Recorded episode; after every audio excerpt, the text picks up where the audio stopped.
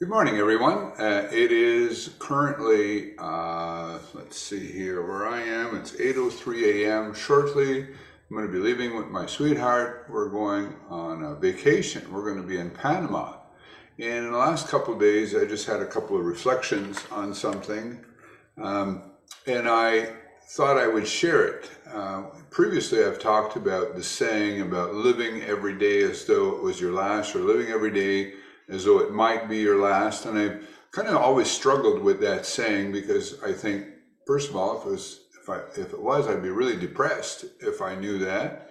And secondly, what would I do? I probably wouldn't go to work. I probably, and then, you know, would I party all day? Well, I probably wouldn't feel like partying and, and whatnot. So it's obviously not practical. And I know people have pointed out to me, and I've shared this, and I'm taking the saying too literally.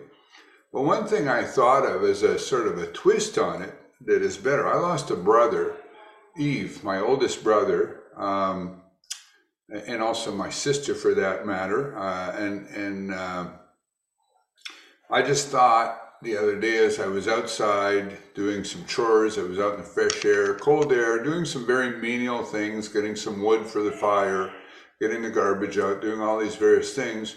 And it occurred to me that, you know, if my brother was still alive, he passed away now it's going to be 33 years this year, you know, how much he would cherish, you know, being alive and having to do menial chairs on a little piece of land here, like I have with eight acres, out in the fresh air, gathering wood, taking care of ducks and things like that. So I'm thinking, live your life as though, you know, how would a person who has died, particularly a person who has died young, how would they feel if they somehow somebody waved a magic wand and gave them a second chance, right? Because of course I, I don't know that there's anything conscious that goes on after you die. That's a everybody's got a different take on that.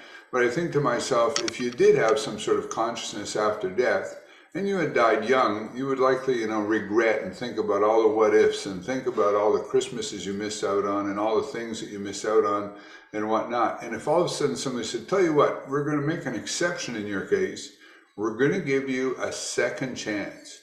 Just how grateful somebody would be, whether it be my brother or some young child who died of an illness, uh, a soldier who died in his teens or early 20s and whatnot and then, sort of when I was doing that, all of a sudden, the menial chairs, chores that I was doing, you know, and I was trying to visualize and put myself in my brother's shoes, and all of a sudden it became super enjoyable to do those things, to just think how much, how grateful somebody would be to feel the cold air in their face, to feel their muscles working and exerting themselves as they're doing some sort of work all these various things. And I just think it's a, a whole other way. And I think of it now since that day, I sort of can't get this out of my head, thinking about how, you know, if you want to think how to be grateful, I always think gratitude is a really important thing, is to put yourself in the shoes of somebody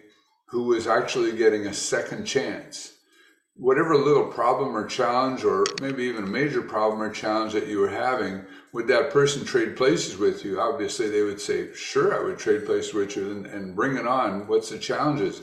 How about better than not being here at all?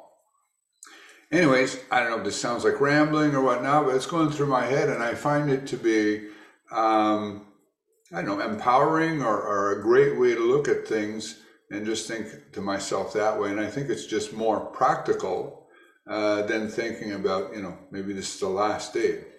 So, anyways, thank you for listening, subscribing, sharing is greatly appreciated. Bye for now.